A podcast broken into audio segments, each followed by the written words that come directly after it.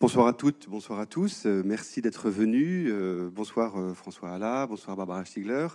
Nous sommes très heureux de vous recevoir aujourd'hui pour discuter de ce nouveau tract Santé publique année zéro, qui, au-delà de la référence à Rossellini sur laquelle nous, nous reviendrons, est la tentative de tirer le bilan scientifique, éthique et politique, et on insistera évidemment sur ces trois niveaux de ces deux ans de crise sanitaire que nous venons de traverser.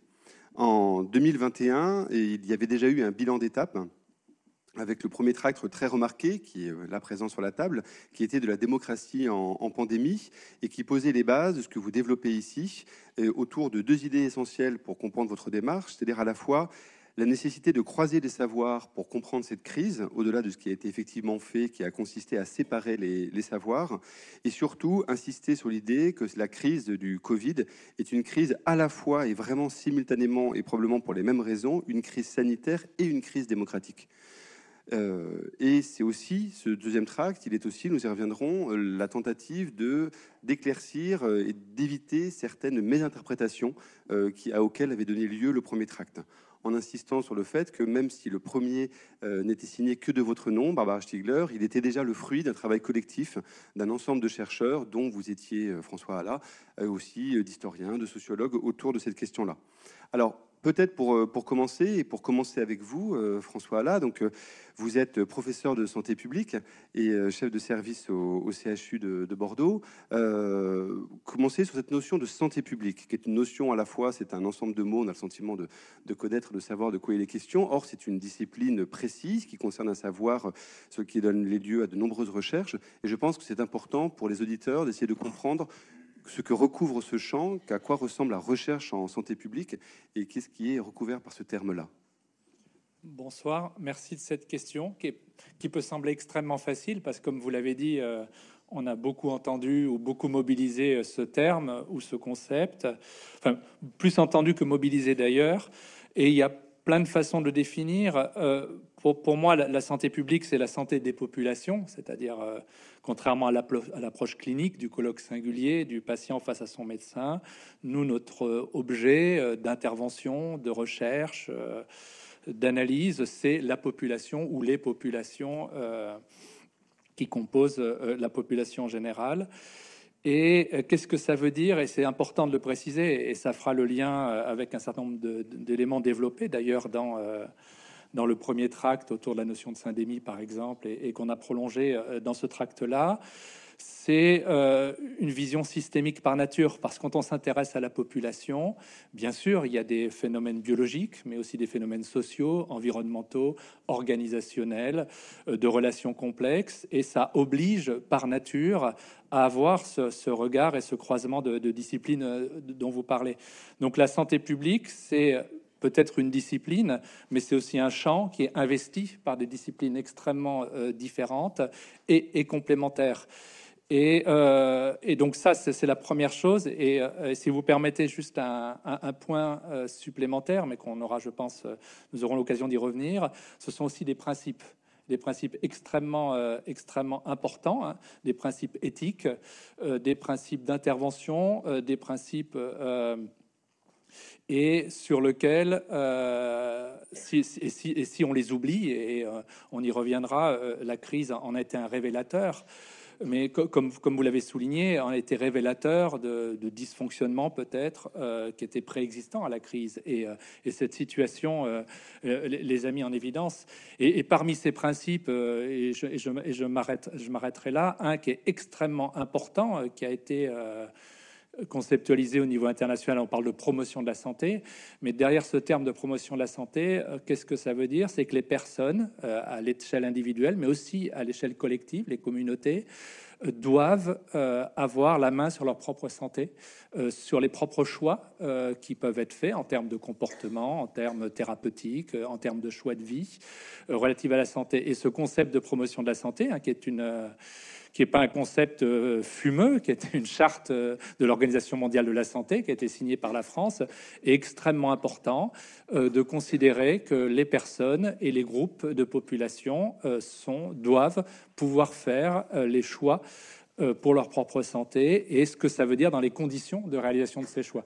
Donc voilà, je, m'arrêterai peut-être là dans cette première partie de la définition, mais c'est extrêmement important de montrer que la santé publique s'inscrit dans ces principes et dans cette histoire.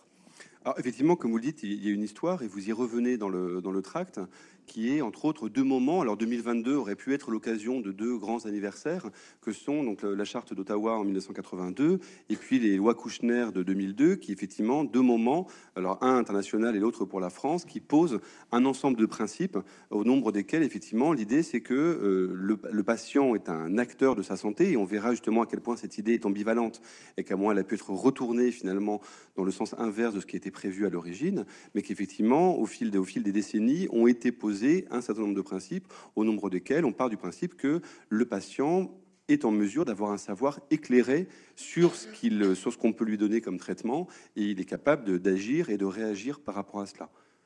Barbara, est-ce que vous, justement, par rapport à ces éléments-là? Oui, le, tous, les éléments qui ont été rappelés par euh, François là euh, sont évidemment structurants pour le champ disciplinaire et le champ d'intervention qui est le, sien. Mais euh, effectivement, euh, toute une série de, problèmes euh, se trouvent finalement intriqués dans, dans ces notions. Et il faut entrer dans l'analyse, ce que nous avons fait ensemble dans ce livre, pour voir comment les choses ont pu se retourner, comme vous le suggériez dans, dans votre question. Lorsqu'on parle de personnes qui ont en charge leur propre santé, ça nous renvoie à deux choses. La première, ça peut nous renvoyer à euh, une approche libérale de la santé, c'est-à-dire l'individu roi en quelque sorte, euh, auquel on prêterait euh, une souveraineté, une omniscience et une souveraineté sur sa propre vie, qui peut sembler totalement incompréhensible, inaudible en temps de crise. Donc, il faut bien comprendre ce que François là veut dire quand il parle de l'autonomie des personnes. Euh, si on n'entre pas dans le détail, on part sur des malentendus qui expliquent comment euh, un pouvoir très autoritaire peut reprendre la main en s'appuyant, en, s'asseyant finalement euh, de manière extrêmement brutale sur tous les principes qui ont structuré ce domaine dans l'histoire contemporaine de la santé publique. Donc, quand la charte d'Ottawa parle de l'autonomie des gens, people, euh, et, qu'elle renvoie donc à l'autonomie des individus et des groupes auxquels euh, ils appartiennent, il s'agit bien sûr d'une autonomie collective. Il ne s'agit absolument pas d'un individu isolé qui serait pensé comme une sorte d'atome, l'atomisme libéral, et qui serait donc voilà le, souverain, euh, le, propriétaire de lui-même, hein, pour aller très loin, qui d'ailleurs serait du même coup, de tels principes pourraient faire que nous serions accusés de soutenir euh, finalement une vision trumpiste hein, de, la société, ce qui d'ailleurs, procès qui d'ailleurs euh, m'a été fait. C'est-à-dire que moi, quand je rappelais des principes fondamentaux de santé publique que beaucoup de gens ignoraient, parce que c'est vrai que c'est un domaine qui est très peu connu, des gens relativement ignorants m'ont fait un procès d'intention selon lequel je serais en fait en train de soutenir les libertariens c'est ne vraiment rien connaître à l'histoire de la santé publique et à cette euh, notion euh, complexe d'autonomie qui n'est absolument pas une autonomie d'un individu euh, qui serait le propriétaire de lui-même, qui serait le souverain, qui aurait le droit d'acheter tous les 4x4 qu'il a envie d'acheter, de polluer la terre et éventuellement de contaminer tout le monde autour de lui. ce n'est absolument pas de, cette figure dont il s'agit. C'est de penser une autonomie en santé parce que les gens en santé publique, et François là le confirmera, ont découvert que non seulement, bah, évidemment, ça cadre avec euh, nos principes éthiques, le consentement euh, libre et éclairé du patient, qui est une autre histoire. C'est pas la même histoire. C'est pas l'histoire de la santé publique. C'est l'histoire de l'éthique biomédicale. C'est une autre histoire. Mais les deux histoires se croisent.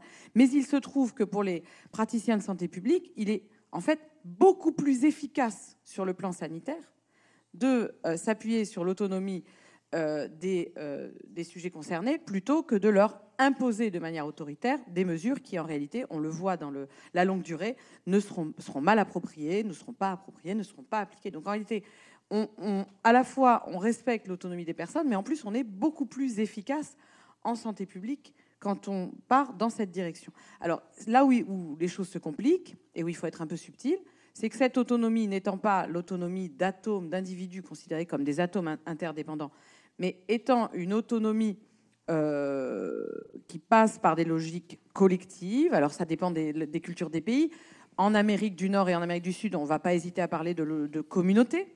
Euh, dans euh, la République, qui est notre cas théorique en France, ce sera plus compliqué de parler de communauté, on parlera de collectif. Mais en tout cas, cette autonomie, elle se construit collectivement, évidemment. Donc il s'agit d'une construction collective de, des mesures de santé publique de s'appuyer sur les collectifs euh, qui sont en voie de constitution ou qui sont déjà constitués. Et en d'autres termes, il s'agit de comprendre que euh, la santé est une affaire qui se construit démocratiquement, parce que c'est ça, au fond, que cela signifie. Et dans ce cas-là, il faut bien comprendre que la démocratie ne renvoie pas à une collection d'individus atomiques faisant des choix euh, plus ou moins éclairés selon leur goût et leur couleur, et on aurait à la fin une société totalement délitée où il n'y a aucune cohérence. Mais l'autonomie dont il s'agit, à laquelle se référait François là, c'est une autonomie qui se construit collectivement, avec, par euh, les dynamiques populationnelles, par les dynamiques euh, collectives. Et donc finalement, le grand exemple aura été probablement euh, l'épidémie de sida puisque vous y, venez aussi dans, le livre, dans les années 80, quand le sida arrive, il y a aussi cet effet euh, d'abord d'un premier temps de sidération, d'incompréhension, et justement, ce qui est devenu sur les dernières décennies le modèle justement dans la question de santé publique, c'est comment des groupes sont en mesure de s'approprier un savoir, on y reviendra parce que très très important, cette espèce de, de saisie épistémique par laquelle les groupes disent, mais en fait on veut savoir ce qui se passe, on veut savoir ce qui se passe dans les labos, on veut connaître l'état de la recherche, pour pouvoir être acteur, et là effectivement, l'avantage, si l'on peut dire, euh, c'est que dans, le cas du sida, entre guillemets, les groupes constitués que vous évoquez, ils ont été relativement, dans un premier temps, rapidement identifiés. Ils se sont constitués comme tels. Et c'est probablement, on y reviendra aussi, ce qui a manqué dans un premier temps dans l'épidémie de, Covid. Oui, exactement. Hein, vous, vous soulignez tout à l'heure euh, que l'on commémorait il n'y a pas si longtemps que ça, le 4 mars dernier, les 20 ans de la loi de, 2002, dite loi Kouchner euh, sur la démocratie sanitaire. Et, comme vous le dites, euh, cette loi est, fille des mobilisations communautaires, là, au sens communauté de patients ou de familles ou d'entourage ou de proches, dans, le cadre de, l'épidémie de, VIH-Sida et avec euh, des, droits individuels extrêmement importants. Hein. Je ne sais pas si, tout le monde s'en rappelle, mais avant le 4 mars 2002, euh, par exemple, le patient n'avait pas accès à son dossier médical.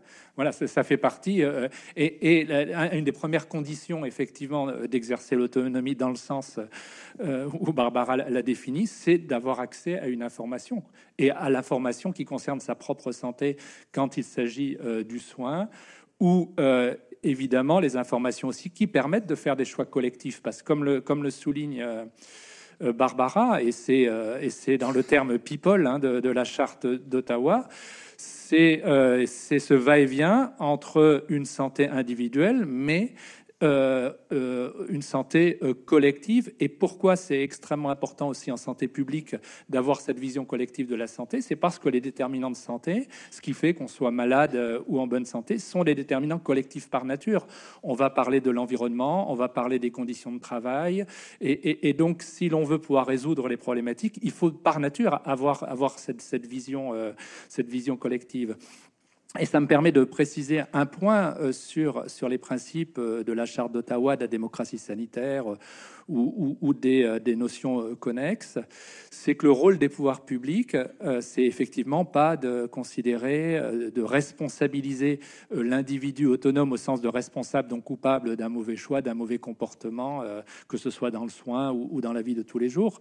Le rôle des pouvoirs publics dans, la charte d'Ottawa et dans les principes de santé publique, c'est de donner les conditions permettant à chacun euh, ou à chaque communauté ou à chaque groupe ou collectif euh, dans un, contexte républicain de, de, faire ses propres choix. Et ça, c'est extrêmement important parce que on, l'a vu et on pourra parler de, des sujets spécifiques de, la, de la crise Covid, mais on, on le voit sur, sur, sur plein d'autres sujets. C'est quand même une tendance de fond et assez lourde de considérer que chaque personne est responsable au sens euh, responsabilité quasiment pénale de sa propre santé, de faire ses choix.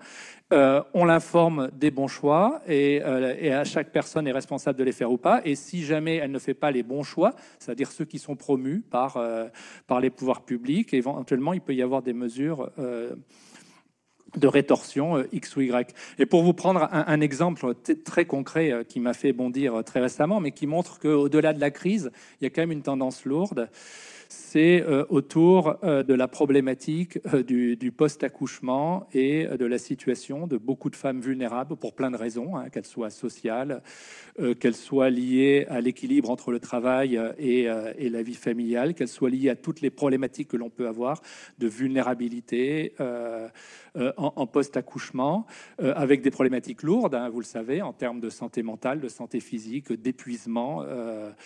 Euh, avec des conséquences que ça peut avoir. Et quand on analyse les déterminants de cette situation très précise, ce sont des déterminants qui sont collectifs, qui sont communs, qui sont liés aux organisations de travail, qui sont liés à la politique d'aide à la parentalité, euh, petite enfance, mode de garde, qui sont liés aussi à la situation socio-économique, parce que les femmes les plus vulnérables et les plus en difficulté, c'est aussi celles qui, qui, cumulent des petits emplois euh, et avec un revenu en fin de mois qui est inférieur à ce qui serait nécessaire pour vivre correctement etc. Donc on, est sur des causes structurelles. Et qu'est-ce qu'a proposé le gouvernement il y a 15 jours euh, comme mesure pour ces femmes? C'est une bébé box avec une crème qui est donnée pour dire aux femmes qu'elles doivent penser à elles. Non, mais c'est au-delà de l'anecdote. C'est pas un gag. Hein, vous pouvez aller vérifier, aller voir, aller voir le, communiqué de presse du ministère de la Santé. Au-delà de l'anecdote et du côté euh, gadget, c'est de considérer que si les femmes ne sont pas bien, si les femmes n'arrivent pas à conseiller la vie professionnelle, la vie familiale, si ces femmes, euh, notamment milieu socio-économique faible, euh, n'arrivent pas tout simplement à joindre les deux bouts, et donc avec toutes les conséquences en, termes, en de santé, en termes de bien-être c'est parce qu'elles ne prennent pas suffisamment euh, soin d'elles. Donc ce n'est pas anecdotique, et ça je pourrais vous donner mille exemples comme ça. On est vraiment dans une tendance extrêmement lourde de considérer que finalement, euh, ce sont des choix individuels qui font qu'on soit en bonne santé ou pas, et donc on va inciter par des petits coups de pouce, euh, les fameux nudges, voilà l'exemple de la petite crème, ou alors, si les personnes n'ont pas compris le message, par des mesures plus coercitives. Je reprends toujours l'exemple de la parentalité. Euh, c'est peut-être euh, lié à mon histoire récente personnelle que je suis très préoccupé par ces sujets-là. Euh, la parentalité, un programme des 1000 jours, je ne sais pas si vous en avez entendu parler, c'est sur la grossesse et les, deux ans qui suivent. Donc c'est une période charnière pour la santé future de, bien s'occuper des, enfants à naître ou, des enfants en, en, bas âge. Et dans ce cadre-là, donc on propose un accompagnement à la parentalité. Et parmi les mesures qui sont proposées, là c'est juste proposé, c'est pas encore mis en œuvre, c'est l'obligation pour les parents de suivre des cours de parentalité sous peine de contrainte. Donc vous voyez, c'est euh, soit vous acceptez le message qu'on vous donne pour votre santé ou santé de vos enfants, soit effectivement on va vous taper dessus. On, l'a connu avec le pass ou avec d'autres mesures dans le cadre euh, de la vaccination, mais c'est pour dire que le Covid, euh, effectivement, il y avait une crise sanitaire, mais ça révèle quand même quelque chose de beaucoup plus profond dans la vision d'envisager la santé et la santé publique.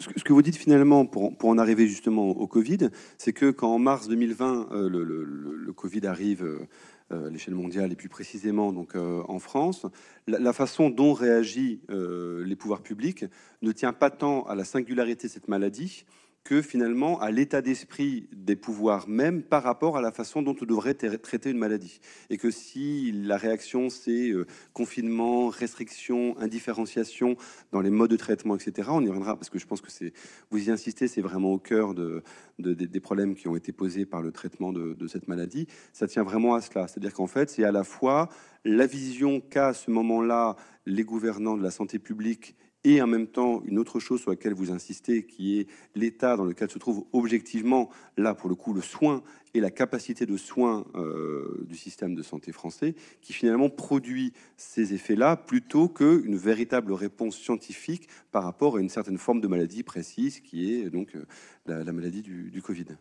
Oui, alors c'est tout à fait notre avis, en, euh, en effet on, croit, euh, enfin, on entend beaucoup euh, autour de nous que la situation exceptionnelle que nous avons euh, et largement traumatisante que nous avons traversée pendant deux ans tiendrait à la nature exceptionnelle de ce virus pour des raisons biologiques extraordinaires, totalement inattendues, etc. Bon, il faut vraiment déconstruire ce discours qui, qui est très superficiel, qui ne tient pas à l'épreuve des analyses, parce que en réalité, le retour des grandes pandémies euh, et singulièrement des zoonoses étaient euh, parfaitement euh, pensé, prévu euh, et expérimenté même par euh, les pouvoirs en santé publique, puisque on n'en était pas au premier épisode.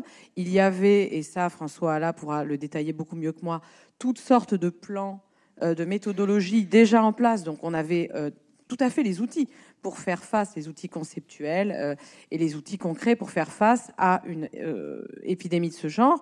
Et j'insiste, les pouvoirs publics, un peu partout dans tous les pays, étaient préparés à euh, non seulement à ce type d'épidémie là, mais à une série d'épidémies, puisque, comme vous le savez certainement maintenant, puisque c'est quand même arrivé dans l'espace public au bout d'un moment, euh, l'idée que les grands épisodes infectieux seraient derrière nous est une idée. En fait, euh, c'est ce qu'on a cru à un moment avec la, la, victoire des médicaments, etc. Et puis on s'est rendu compte qu'en fait, malheureusement, ce n'était absolument pas le cas du fait de la dévastation de nos écosystèmes de l'industrialisation de nos modes de vie, de la mondialisation, on, assiste à ce qu'on appelle le retour des grandes pandémies. Et ça, on le sait depuis longtemps. Donc déjà, ça, c'était, euh, on avait les moyens de le, prévoir, d'y faire face. Euh, mais euh, pour cela, il, aurait fallu faire confiance à ce champ d'action qui est la santé publique, qui est obligé d'appréhender les problèmes de manière sociale, d'avoir en fait d'appréhender la santé comme une action sociale, et de faire confiance au collectif. Donc, à la fois, il faut avoir une approche sociale des problèmes, être capable d'avoir une politique sociale, et en même temps, donc, de penser de manière sociale, en termes d'inégalité sociale, en termes d'inégalité territoriale, d'avoir ce prisme-là. Et il faut être aussi capable d'avoir confiance dans la démocratie, dans les processus collectifs de création de l'autonomie par les, par les collectifs. Euh, le problème, c'est que beaucoup des, pouvoirs qui sont en place aujourd'hui dans notre, dans, notre ère culturelle sont des pouvoirs qui euh, n'ont absolument pas une approche sociale des problèmes. Ils ne connaissent que des individus, des individus dont ils décrètent qu'ils doivent être autonomes et qu'ils doivent être performants. Et ça, c'est le nouveau, euh, le nouvel acteur de la santé publique qui est depuis 20 ans, qui est promu, qui est le patient lui-même, qui devient responsable en fait de, son parcours de santé et comptable de ses, euh, de ses échecs comme de ses réussites. Donc vous voyez, on a une nouvelle figure qui, qui, qui est, mise en exergue, c'est celle de l'individu autonome, tout puissant. Et d'ailleurs, eux sont beaucoup plus proches des libertariens dans leur assomption de, l'individualisme. Hein. Donc on postule chez les individus la nécessité de produire eux-mêmes de la santé, d'être performants, etc. Donc déjà, on a une incapacité à approcher les, problèmes sanitaires de manière sociale, parce qu'on a toujours affaire à des individus qu'on va mettre en compétition. Il y aura ceux qui sont bien équipés, il y aura ceux qui seront inaptes et auxquels on dira qu'il faut effectivement qu'ils se reprennent en main et qu'ils s'occupent d'eux. L'exemple de tout à l'heure est tout à fait édifiant. Euh, ça, c'est le premier problème. Le deuxième problème, c'est qu'on a affaire à un pouvoir, à des pouvoirs, à des, gouvernants qui n'ont depuis un certain temps plus du tout confiance dans la démocratie, plus du tout confiance dans euh, l'idée qu'il euh, faudrait faire confiance aux populations et à leur capacité épistémique, à leur capacité d'élaborer du savoir, de partager du savoir, de co-construire des savoirs, notamment ici en santé, mais dans tous les domaines. Et du même coup, comme les populations sont réputées par principe irrationnel. Hein. on a affaire à des masses euh, qui font, forcément vont faire les mauvais choix, qui vont partir dans la mauvaise direction, qui vont se jeter sur les produits de première nécessité, qui vont euh, se jeter sur les stocks de masques et euh, voilà, et qui vont se jeter les uns sur les autres et forcément contaminer tout le monde. à partir de là, quand on se donne cette vision-là de, du, du, collectif, forcément, il faut le mettre au pas par des mesures de surveillance, des mesures autoritaires. Donc c'est un cocktail assez paradoxal. D'un côté, on n'a absolument aucune confiance dans les populations et les processus démocratiques, donc on suspend totalement la démocratie. Et de l'autre, on se donne des individus ultra performants qui sont censés produire euh, des, données de santé, euh, produire de la santé. Donc des deux côtés, à la fois par l'approche sociale et à la fois par l'approche démocratique, euh, on ne pouvait que très mal partir avec ce type d'approche politique. Et, c'est là où vous, effectivement vous, mettez un coin. Alors, deux, choses en même temps, comme vous le dites, et vous le dites très bien dans, dans le livre, à la fois pour le coup, quand les choses arrivent, vous avez déjà commencé à travailler ensemble depuis un certain temps. Effectivement, vous disposez de ce que vous appelez un prisme, en jouant sur les différents sens de ce mot-là, avec l'idée que vous avez une grille de lecture qui vous permet finalement de comprendre ce qui se passe. Vous ne plaquez pas une idéologie sur les faits, vous avez une grille de lecture qui vous donne une intelligibilité qui manifestement semble manquer pour partie à, pour partie aux, décideurs.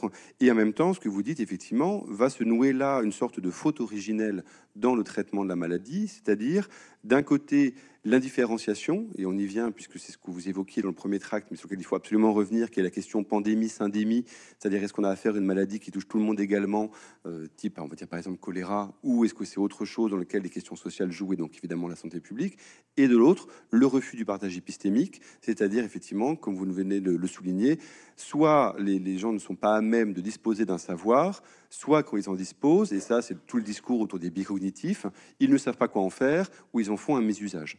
Et donc, effectivement, pour, en venir à, cette question de la, syndémie, parce que pour le coup, c'est vraiment une question de, santé publique, c'est de se dire, effectivement, dire que le Covid touche tout le monde de façon égale, indépendamment de toute autre considération, finalement, c'est faux. Oui, c'est très clairement faux. Et euh, aujourd'hui, d'ailleurs, euh, ce qui pouvait être considéré comme révolutionnaire quand on en parlait il y a deux ans.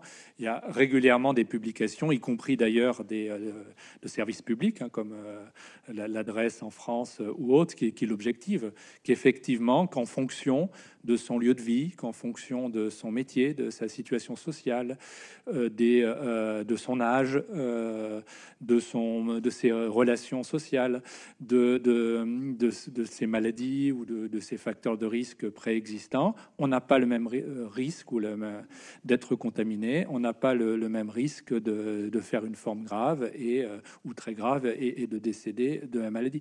Ce qui peut sembler euh, évident quand on a justement cette approche de santé publique, mais qui effectivement a vraiment fait défaut dès le tout début de la crise.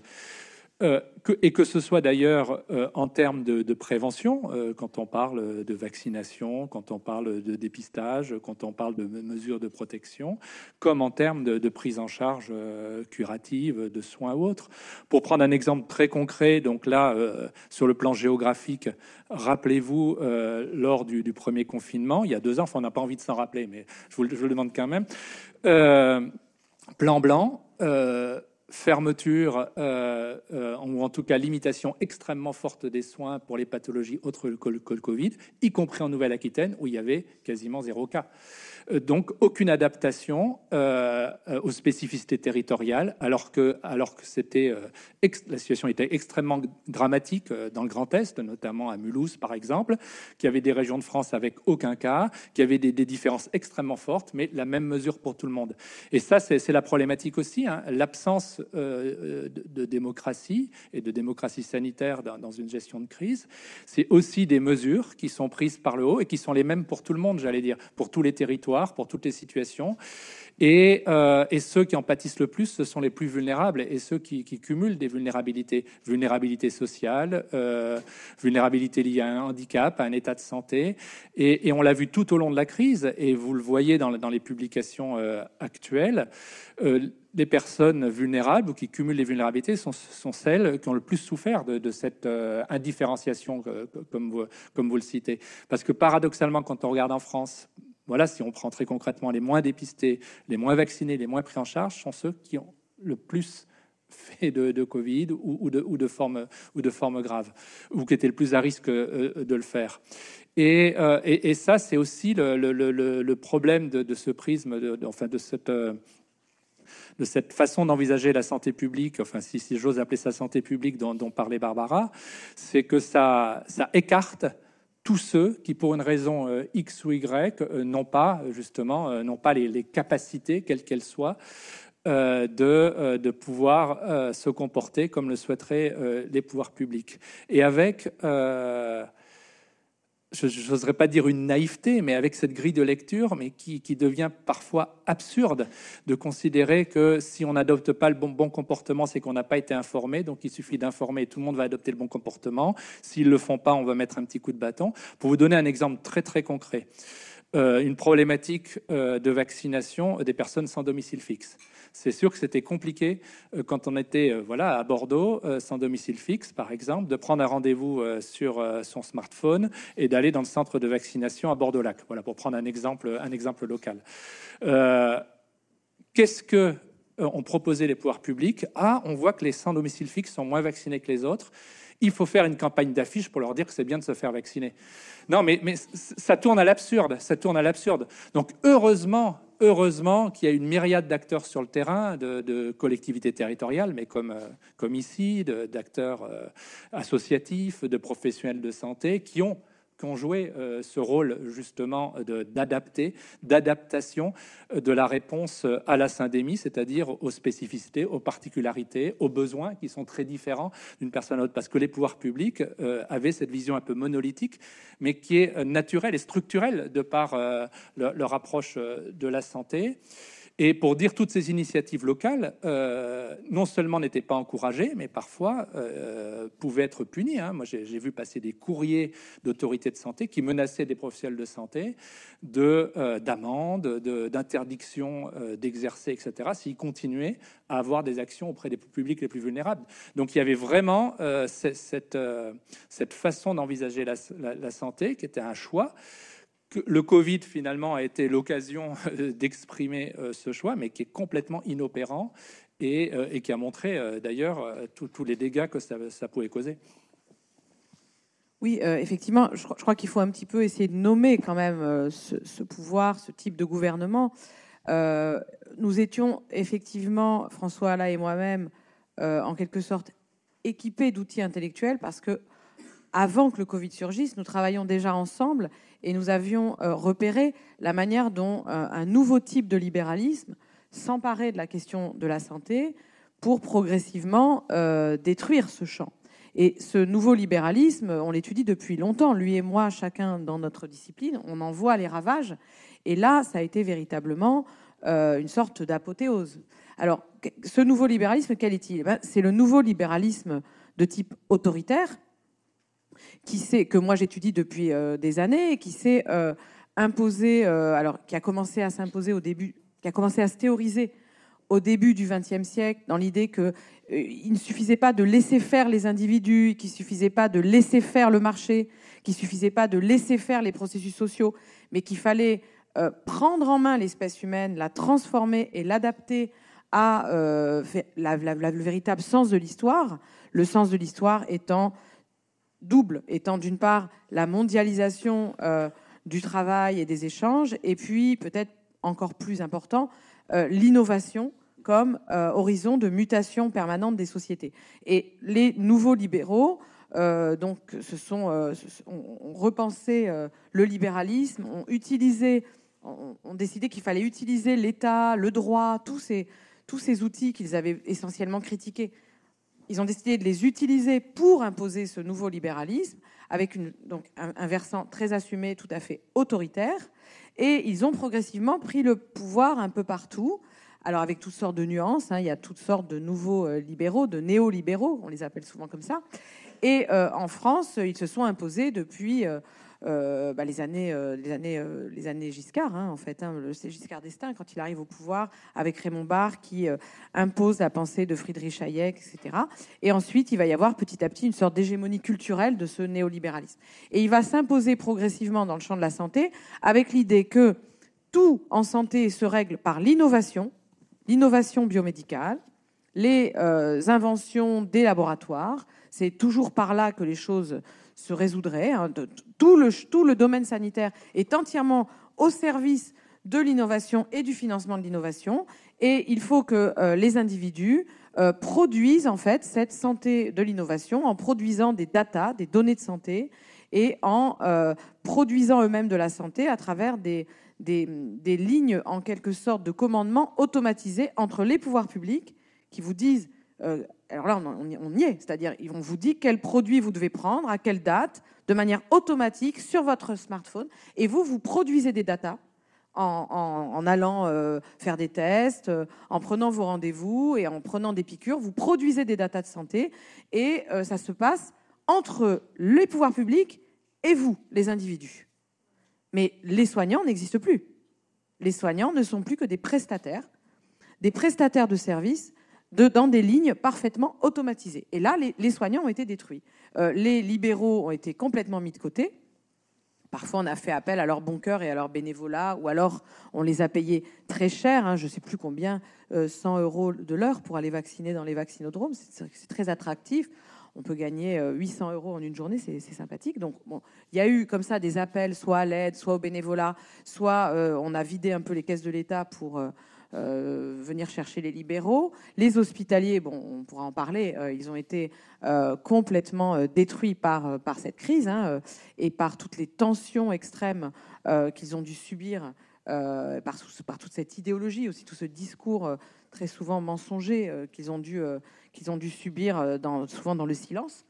Euh, et, donc voilà, on a affaire là à, euh, pour moi, ces deux ans, c'est vraiment le ravage de ce nouveau libéralisme autoritaire qui ne sévit pas qu'en France. Bien sûr, il est incarné par le gouvernement actuel de manière tout à fait spectaculaire, puisqu'on en voit tous les caractéristiques, mais on, le trouve aussi en Italie, avec Mario Draghi, qui a mis en place un pass sanitaire, également un green pass extrêmement euh, encore plus dur euh, qu'en France.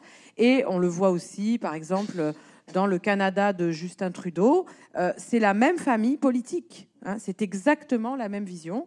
Alors bien sûr, ça ne se limite pas à ces trois pays. Je prends des, pays tout à fait emblématiques de, gouvernants qui s'appellent très régulièrement au téléphone pour mener la même politique. Hein, voilà. Alors tout ça, c'est complètement contraire à la santé publique, aux principes euh, sociaux et démocratiques qui normalement euh, euh, innervent notre santé publique moderne et émancipatrice et efficace. Et il est temps que ce soit dit publiquement, qu'on ait une discussion politique sur ce qui s'est passé. C'est vraiment fondamental. Comme vous le dites, vous avez évoqué la, question éventuellement de, des mensonges et aussi la question de l'usage qui est fait de la science qui est une donnée, je pense, extrêmement importante, et comment, effectivement, à l'opposé du travail que vous pouvez mener ensemble, qui est de dire on va croiser les savoirs pour essayer de comprendre, effectivement, le domaine de l'un et de l'autre, pour produire une intelligibilité de la situation, le choix qui est fait euh, dès 2020 et en 2021, c'est de, au contraire, de compartimenter au maximum les savoirs pour faire appel à des données qui sont des données purement chiffrées, pas du tout articulé aux dimensions sociales, et donc on va avoir des indicateurs biomédicaux du type taux d'incidence ou taux d'occupation des, lits d'hôpitaux, mais dont on va se servir au gré des besoins. C'est-à-dire pas du tout dans une vision, dans une recherche de vision globale de compréhension de ce qui se passe, et aussi avec une espèce d'obsession euh, de la valeur justement du chiffre, de la, de la donnée, de la data, euh, en se disant en fait il y a comme le, le rappeler, le, message publicitaire qui rappelait qu'on discute de tout sauf des chiffres, hein, puisque c'est l'un des messages qui a été euh, diffusé à nombreuses reprises. Euh, et, au final, vous, ce que vous montrez, c'est que ce raisonnement-là est jusqu'à un certain point aussi une forme d'abandon de ce qu'est véritablement la science. Il y a évidemment dans la science une notion quantitative indispensable, mais la construction du savoir scientifique, c'est pas ça. C'est pas simplement dans chacun dans son couloir qui produit son savoir. C'est au contraire la discussion entre les différents intervenants du champ démocratique du savoir. Oui, e, e, exactement. Hein, c'est euh, parce que paradoxalement, euh, on n'a jamais eu de décision euh, autant appuyée sur la science dans leurs affirmations, hein, où des ministres, voire des premiers ministres, montraient des graphiques et les expliquaient. C'est assez, nouveau hein, dans, la culture politique. Mais effectivement, avec deux, problèmes qui est, enfin les deux que vous soulignez. D'une part, sur un phénomène complexe qui nécessite des croisements de regards, un regard plutôt monolithique, hein, euh, de biomathématiques et d'infectiologie, qui sont extrêmement importants, mais qui seuls ne permettent pas effectivement de, répondre à, la complexité euh, de la situation. Euh, et c'est toute cette notion de, syndémie hein, qui est bien développée dans le premier et dans le deuxième tract, que effectivement le virus, le virus est, est important à prendre en compte. Mais seul, ce n'est rien le virus, c'est sa rencontre euh, avec euh, les personnes, les groupes et les vulnérabilités. Et ça, euh, c'est à prendre en compte. Et si on ne le prend pas en compte, on, se, trompe complètement de cible et de stratégie sur le Covid, mais comme de façon globale. Je vais vous prendre un, et, le choix, et le la, deuxième difficulté, je prendrai un exemple, c'est le choix des indicateurs, comme vous l'avez dit, une courbe d'incidence, pourquoi pas Euh, une courbe de saturation euh, ou, de, taux de remplissage des réanimations, oui, c'est important, mais ça, ça, oriente énormément la stratégie. Moi, je, prends souvent l'exemple euh, parce qu'il est, marquant, voire, choquant. Si, on, faisait un pas de côté et qu'on regardait plus la saturation en réa de maladies infectieuses, mais qu'on regardait par exemple la saturation en pédopsychiatrie, dans la plupart des régions de France, on est à 200%. On est obligé d'hospitaliser les gamins dans d'autres types de services, etc. Euh, de par la casse qu'il y a eu de la gestion de crise euh, en termes de santé mentale euh, et avec les retentissements physiques dramatiques. Et, malheureusement, ça va aujourd'hui en, s'amplifiant. Et j'ai des témoignages, et sans compter les, chiffres, les données factuelles, mais, tous les jours là-dessus. et effectivement, si on est ciblé sur, euh, sur un aspect d'une problématique complexe, mais on ne se rend pas compte de tout ce qui est, tous les dégâts qui peuvent être générés par ailleurs par, euh, par, les choix euh, que l'on fait. Et, je pense qu'effectivement, ces, ces chiffres-là euh, masquer une réalité complexe était, euh, pouvait être euh, vu comme simple, facile, outil de pilotage factuel de la politique, hein, comme, comme vous l'avez cité. Hein. on peut discuter de tout sauf, sauf des données, mais ça explique ou ça contribue à expliquer les erreurs et les échecs et dont on est en train de voir les conséquences. J'ai parlé de la santé mentale des enfants, j'aurais pu parler euh, des, retards euh, ou d'absence de prise en charge chez beaucoup de patients atteints de cancer, de maladies cardiovasculaires euh, ou autres. Enfin, on, pourrait parler de toutes les conséquences. Hein. Malheureusement, ces conséquences de, gestion de la crise risquent d'être plus importantes que celles de la crise elle-même. Et, ça, on, est, on, est, en train de l'observer et on va l'observer dans les mois et, et, les années qui viennent. Mais ce qui est ce que je voulais dire aussi, euh, c'est que ce n'est pas qu'une question de compétence ou d'incompétence, c'est aussi une stratégie, c'est la manipulation par le chiffre. Ça a été extrêmement bien analysé, je vous invite euh, à aller euh, sur le site du Sénat et lire ou, écouter l'audition qu'en a fait le docteur Alice Desbiol, qui a été interrogée par une commission d'enquête sénatoriale il y, a, à peu près un mois, et qui explicite les manipulations des chiffres, parce qu'il y a eu de la manipulation des données.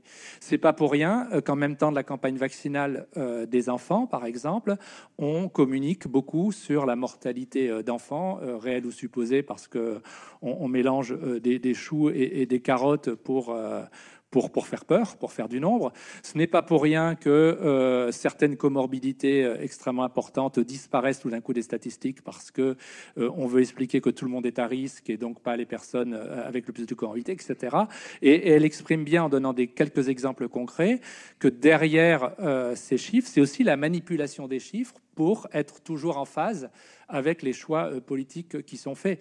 Donc, pour, pour, pour, pour conclure là-dessus, on a cette image d'une politique euh, de santé euh, basée sur des chiffres, ce qui pourrait sembler pas absurde, euh, c'est-à-dire je ne prends pas des décisions idéologiques, mais je prends des décisions au vu des chiffres et, qui permettraient de, répondre au mieux aux besoins de la population. Mais en réalité, c'est l'inverse, ce sont des chiffres qui sont au service de décisions qui sont déjà prises. Et là, c'est extrêmement pervers et, beaucoup se, font piéger dans cette logique-là.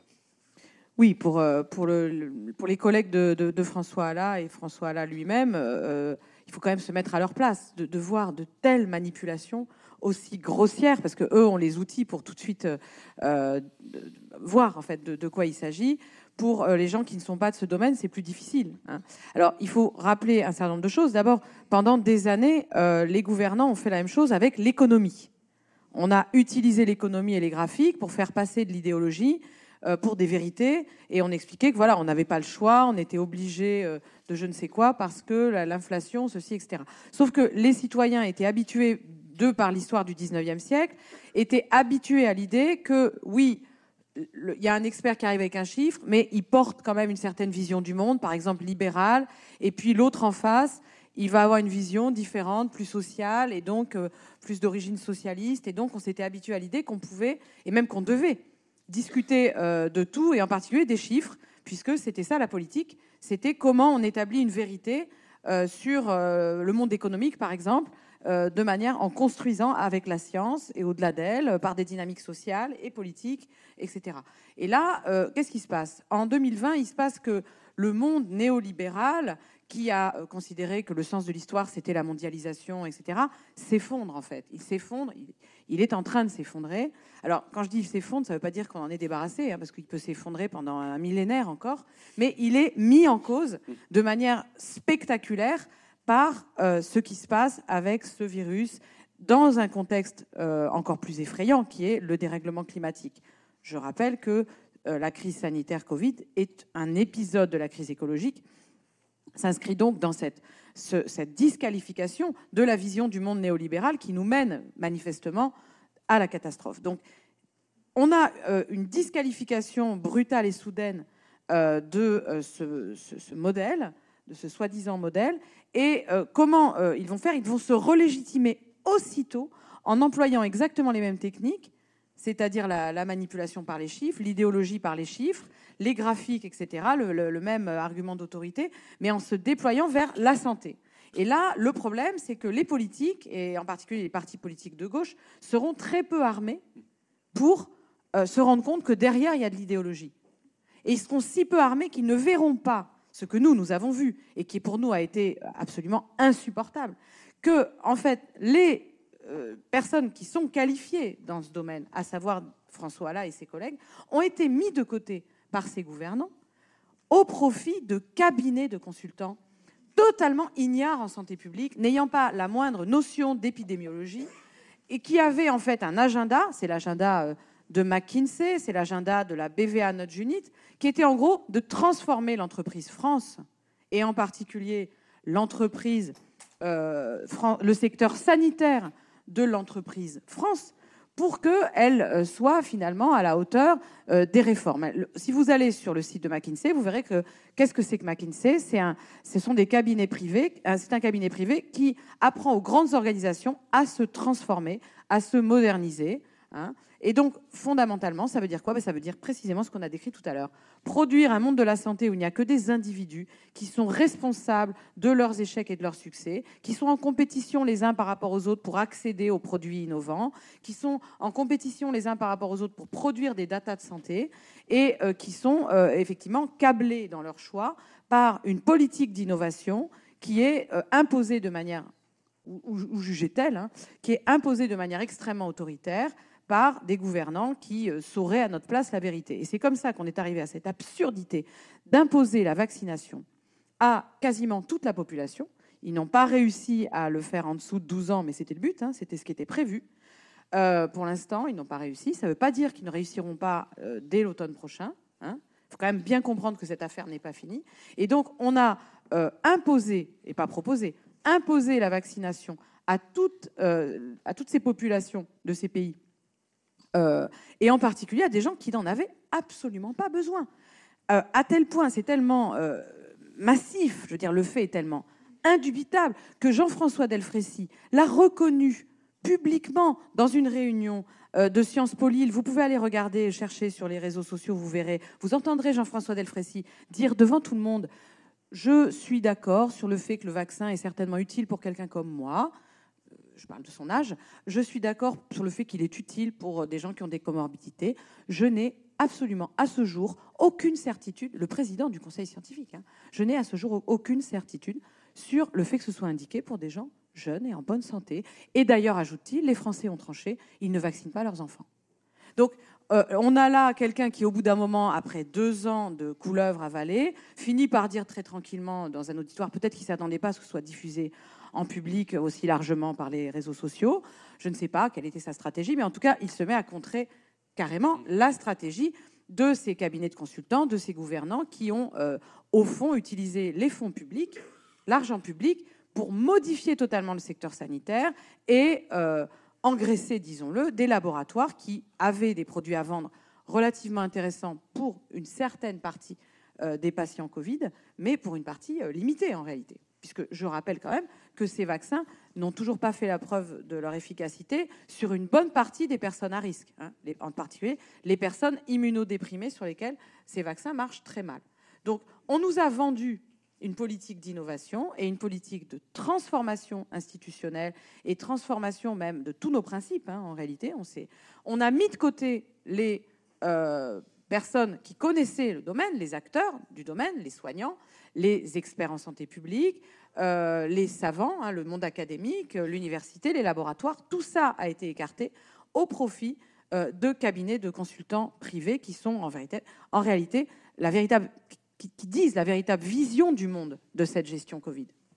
Avec ce que vous dites et ce qui est très important, c'est que de même que vous dites effectivement que les partis de gauche n'ont pas finalement le contre-récit permettant de résister au, récit du, pouvoir, dans le cas du, vaccin, ce qui est absolument passionnant, c'est que continuant cette logique d'indifférenciation que vous venez d'évoquer à l'instant, à l'opposé de ce qu'est la santé publique, est ce que vous évoquez, c'est-à-dire un traitement euh, relationnel, ciblé, proportionné par rapport à des populations et des maladies, on repart sur l'indifférenciation, et c'est là où on passe dans un deuxième moment à la fois de, la politique de santé par rapport au Covid et du, livre aussi, qui est la logique pour laquelle le récit qui accompagne dans un premier temps la vaccination, puis sa conséquence que sont les passes, euh, qui va être la question du je suis pour, et dans un deuxième temps, effectivement, ce que vous appelez le, le schème ami et ennemi, c'est-à-dire que pour justement rendre acceptable globalement l'idée qu'il faut vacciner de façon indifférenciée, on va faire l'idée que toute critique sur la politique vaccinale est une critique du vaccin. Et donc, on va créer comme ça des ensembles homogènes qu'on va pouvoir rejeter. Euh, et de façon, euh, et, pour le coup, ça c'est un récit, quoi qu'on en pense, qui a formidablement bien fonctionné, au sens où on s'est, comme vous l'évoquez dans le livre, tout le monde s'est retrouvé dans des blocs familiaux, sociaux, amicaux, sur des, des, groupes cassés en deux, à partir de tu es pour, tu es contre, à l'abandon de toute nuance et surtout de tout ce qui fait normalement l'intérêt à la fois de la philosophie et de la santé publique, c'est-à-dire la question de la lecture critique. C'est-à-dire on prend des éléments, on analyse, on réfléchit, on discute.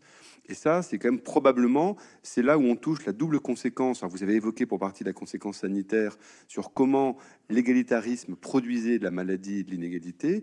Vous avez évoqué là aussi la, euh, conséquence sanitaire.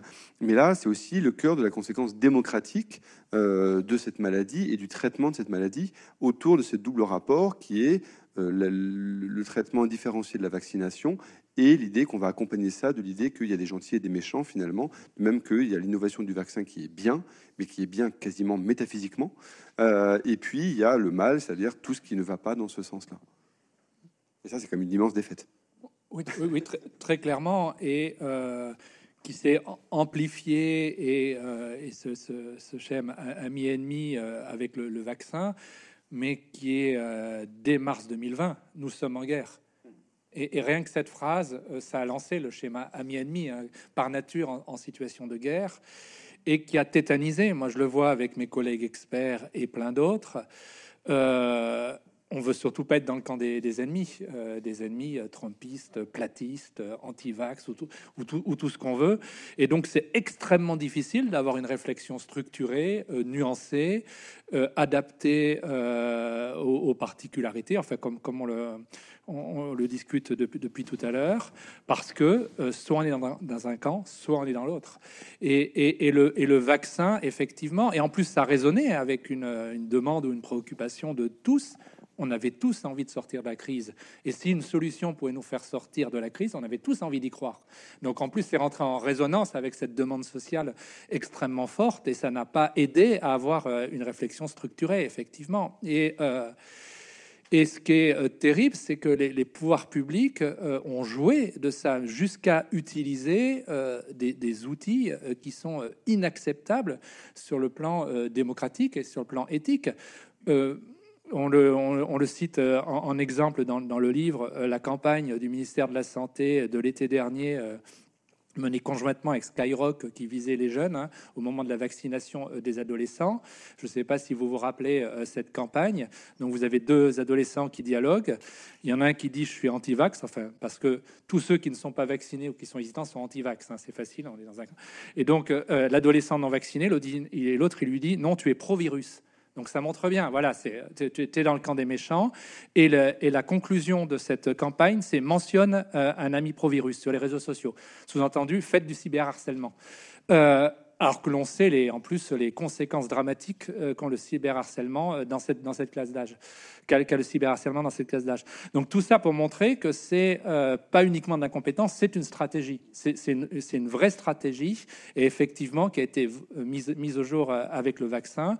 Et c'est extrêmement difficile d'avoir une position nuancée, alors que euh, spontanément euh, et paradoxalement par rapport à, l'idée reçue que, rappelait Barbara quand les pouvoirs publics, que la population, ce sont des grands enfants euh, incapables de faire des choix. quand on interrogeait l'opinion, les attitudes qu'avait la population française vis-à-vis du vaccin, ils étaient raisonnables et, bien plus parfois que que ne, pensent les, les, gouvernants. Pour vous donner un exemple, on avait fait un gros travail d'enquête euh, avant la sortie du vaccin sur les intentions vaccinales de la population et de comprendre qu'est-ce qui faisait que les Français euh, avaient envie ou pas de se faire vacciner, parce que nous, comme tout le monde, on avait... Euh, l'espoir que le vaccin pouvait être soit un outil de sortie de crise ou en tout cas un des éléments. Et dans ce cadre-là, ce qui est très intéressant, c'est que globalement, il y avait à peu près un, Français sur cinq euh, qui ne souhaitait pas se faire vacciner, en aucune façon. À peu près un sur cinq qui souhaitait se faire vacciner dans tous les cas. Et la majorité des Français, c'est ça qui est très intéressant, qui disaient ça dépend. Et ça dépendait de plein de facteurs qui étaient l'efficacité du vaccin, la durée de son efficacité, l'endroit où c'est fabriqué. On avait un peu plus confiance quand c'était en Europe qu'en Chine, par exemple. Euh, les effets indésirables, la proportion d'effets indésirables, le propre risque que l'on a euh, en fonction de ses comorbidités. Finalement, c'est extrêmement rationnel, extrêmement intelligent. Et c'est ça, c'est ça l'autonomie euh, dans le bon sens du terme. C'est j'ai les éléments de choix et je fais les meilleurs choix possibles en fonction d'un certain nombre de critères qui peuvent être différents d'une personne à l'autre, mais qui sont tout aussi légitimes l'un que l'autre.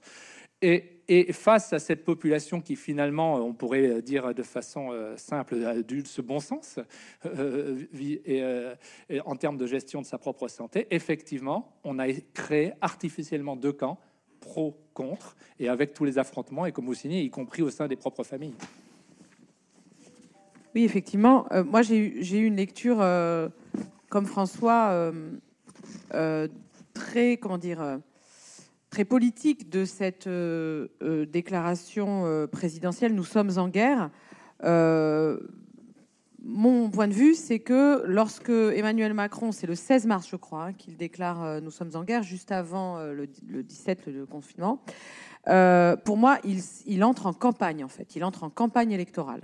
C'est très clair. C'est pour ça que j'ai dit dans un texte que je devais rendre à Télérama que euh, pour moi, ça, a été, aura été la campagne électorale la plus longue de ma vie. D'abord, j'ai participé à la campagne, euh, ce que je n'avais jamais fait avant. Et puis, euh, elle a duré longtemps, parce qu'en fait, j'ai vu un candidat entrer en campagne. parce qu'en fait, il s'agissait de profiter de cette situation que Emmanuel Macron n'avait évidemment ni créée, ni prévue, ni anticipée, pour créer autour de lui un camp, le camp majoritaire, le camp de, voilà, de, l'union sacrée autour de lui, hein, le chef de guerre, et euh, euh, à partir de là, désigner tous les adversaires comme des ennemis. Et il a mis en place euh, cette logique tout de suite. Et le problème, ce qui est dramatique, c'est que ça n'a pas été dénoncé par les médias, ça n'a pas été dénoncé par les universitaires, ça, ça a été quasiment pas dénoncé par, par les partis, les mouvements politiques. Il y a un parti, un mouvement politique qui ensuite est entré en résistance de manière courageuse, mais un peu plus tard. Et euh, nous nous sommes retrouvés, en fait, euh, euh, nous, les individus qui étions extrêmement choqués par cela, et nous étions des millions à être choqués, en fait, avec un sentiment d'immense solitude. Ce qui a fait d'ailleurs que quand le premier tract est sorti, euh, pour beaucoup de gens qui nous ont écrit, ça a été véritablement une sorte de délivrance. Enfin, je, ne suis pas seul au monde à penser ça. Euh, en fait, il y a des millions de gens qui pensent comme ça. Mais ils se sont retrouvés seuls, pas d'espace public pour s'exprimer, pas de parti politique pour les représenter. Et donc, un candidat qui part en campagne tout seul, sans aucun contre-pouvoir, et même pire, qui a euh, les radios publiques, les télévisions publiques, la presse même privée qui euh, va aller dans son sens euh, à fond. À la fin, ça va produire la catastrophe du pass sanitaire et la catastrophe de cette déclaration présidentielle qui, là, va choquer, va choquer massivement, et ce sera une sorte de point d'arrêt provisoire en tout cas, ça sera je, je vais les emmerder, et même, si on regarde bien la citation du président de la République, il n'y a pas que ce gros mot un président ne devrait pas dire ça, etc. Il n'y a pas que ça. Il y a quelque chose de beaucoup plus violent qu'on ne dit jamais. Moi, je le répète à chaque fois. Euh, il dit ces gens qui ne veulent pas se faire vacciner, je ne peux pas les mettre moi-même en prison. Euh, donc, il me faut les réduire. Les réduire. Vous voyez, les réduire, c'est euh, vraiment désigner des ennemis de l'intérieur qu'il faut soit qu'ils se soumettent, soit ils disparaissent. Quand on est dans un, tel niveau de violence, euh, comment expliquer cela? Eh bien, parce que dans ce monde politique-là, tout le monde est d'accord en réalité. Euh, euh, pour ces gens-là, il n'y a qu'une voie, hein, je l'ai dit. il y a un sens de l'histoire, tout le monde le connaît, c'est l'innovation, la mondialisation, ça ne se discute pas. Il y a les grandes transformations, s'il faut prendre des cabinets privés pour les opérer, on les opérera. Et en fait, les partis, oui, il y a des partis, mais ce sont que des nuances. Et ceux qui sont véritablement en désaccord sont forcément transformés en ennemis ils sont forcément du côté euh, de, euh, ils sont forcément réduits à, l'extrême droite, euh, à, être des fascistes, à être des antiprogressistes, à être des obscurantistes, des amis, ce que vous voulez. Enfin bref, ils sont toujours renvoyés à une sorte de part obscure. Et c'est la négation même de la politique. La politique suppose l'idée qu'on est, est dans une cité, en désaccord, et qu'on supporte d'être en désaccord les uns avec les autres. On, doit avoir cette capacité à avoir des adversaires et à les respecter. Là, le problème, c'est qu'on a affaire à des adversaires qui nous traitent comme des ennemis. Et ils vous, mettent dans un piège, hein, parce qu'à partir du moment où votre adversaire vous traite comme un ennemi, ben, vous vous mettez vous-même à le traiter comme un ennemi, et on ne s'en sort pas. C'est catastrophique.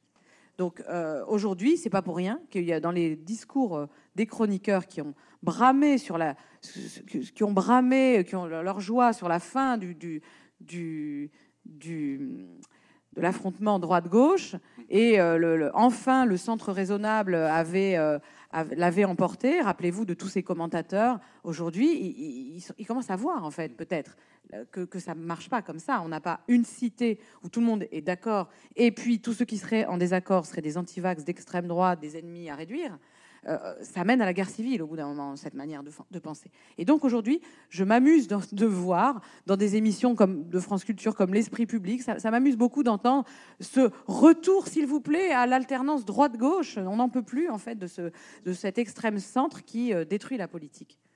Avec ce que vous dites, on ne l'a pas évoqué, alors que c'est à la fois l'ouverture du, tract et en même temps, c'était aussi au cœur du débat et au cœur de cette logique ami-ennemi qui est que tout le travail que vous faites, c'est un travail qui consiste au final à refuser cette opposition terrible dans laquelle on, devrait avoir été, qui est l'opposition santé-liberté et que euh, effectivement, alors comme vous l'avez dit, vous n'êtes pas du côté des libertariens qui ont dit euh, il faut euh, c'est la liberté parce que c'est ça qui importe comme valeur suprême, et qu'au contraire, ce que vous avez montré, je pense, est l'un des éléments qu'on a pu comprendre ce soir, c'est à quel point les deux sont articulés et en aucun cas ne s'opposent, et que justement, ce qui a été finalement l'opposition, elle est non pas celle des gentils contre les méchants, mais c'est une opposition qui est créée justement au sein d'un récit pour permettre cette opposition de bloc à bloc. Et ça, je pense que c'est très très important parce que, comme vous le dites, à la fois il faut du dissensus en démocratie et surtout il faut une forme de nuance qui permet de, qui permet de penser ça. Et, pour, pour vous ouvrir aussi une, dernière question, parce que vous évoquez le fait que vous lisez le, la phrase de Macron en mars 2020 comme étant une, entrée en campagne. Et paradoxalement, on sort d'une campagne, on rentre dans une autre, dans laquelle il n'a été nulle part, à aucun moment, question du Covid et de la gestion sanitaire de la crise et de, de, ce que ça a pu poser, à la fois toutes les conséquences que vous avez évoquées sur les dégâts de soins que ça a pu produire, et même sur la façon généralement, quand il y a une élection, il y a un bilan qui est fait du, sortant. Ce versant-là a été finalement euh, très très absent, et quel que soit par, aucun des partis qui s'y opposaient. Oui, alors effectivement, euh, c'est euh, j'ai maintenant un compte Twitter, donc j'ai annoncé cette soirée en disant silence assourdissant dans tout le pays sur le bilan sanitaire de, de la gestion de cette crise par Emmanuel Macron et par McKinsey. Car euh, je rappelle quand même que dans les, dernières, euh, dans les derniers jours de la campagne présidentielle, on nous a parlé de McKinsey, vous en avez tous entendu parler, du scandale même McKinsey, voire du scandale d'État, euh, des millions d'euros d'argent public dilapidés par le, le, pouvoir en place au profit de ce cabinet. Mais franchement, est-ce qu'on a parlé du fond de la politique de McKinsey? Mais pas du tout. On n'en a pas parlé, on n'a pas fait le lien avec le fait que ce sont ces gens-là qui, euh, en complicité avec euh, l'Élysée, le ministère de la Santé, nous ont imposé cette politique catastrophique. Et, là, il y a une forme, je suis désolée d'employer un, mot de ce type, je l'avais déjà utilisé, on l'avait déjà utilisé, puisque tout a été relu par tout le monde à la, à la lettre près à la virgule près dans le premier tract, il y a une forme d'omerta. Il y a une forme d'omerta, de, loi du silence. Il s'agit de ne pas parler de, cela. Alors pourquoi? Bah, C'est une vraie question. Moi, je trouve que c'est une vraie question. Pourquoi, alors même qu'on est en pleine campagne électorale, on ne parle pas de ce qui s'est passé pendant ces deux ans, de toutes ces erreurs, de, toutes ces techniques manipulatoires, de tout cet argent public dilapidé, quoi qu'il en coûte, de manière absolument scandaleuse et injuste et inégalitaire euh, euh, Pourquoi? Euh, il y a plein de raisons. Il y a des raisons, bien sûr, psychologiques qui m'intéresseront pas beaucoup parce que c'est pas mon domaine de, travail, qui sont la fatigue pandémique. Hein, on a envie de passer à autre chose, ça a épuisé tout le monde, etc. Mais euh, je crois que je crois aussi que, c'est tellement effarant en fait quand on commence à regarder ce qui s'est passé. C'est tellement grave ce qui s'est produit. Et je suis convaincue, j'ai peut-être tort, que le travail des historiens permettra de l'établir. Ça paraîtra comme absolument scandaleux ce qui s'est passé dans beaucoup de pays, et en particulier en France. C'est tellement grave que je crois qu'il y a une très grande difficulté à l'affronter hein, comme un, un lourd secret. Et je l'ai vu là sur le silence qui s'est abattu au moment même où on parlait de McKinsey on ne parlait pas du contenu de ce que ce cabinet nous avait vendu. Euh, parce que c'est le même PowerPoint, François peut en parler, hein, qui est vendu euh, à prix d'or partout, avec ce Green Pass, avec ce pass sanitaire, avec cette idée qu'on pourrait suspendre les droits des citoyens au gré des décisions gouvernementales sur la base d'indicateurs. Mais c'est tout simplement la destruction des principes de notre République, organisée par euh, un président de la République, ses ministres et un cabinet privé tout ça est tellement effarant que je pense que euh, c'est très difficile de le faire dire. C'est pour ça que je suis ravie d'être là euh, pour pouvoir le dire sur la place publique de Bordeaux, parce qu'ici nous sommes dans un espace public.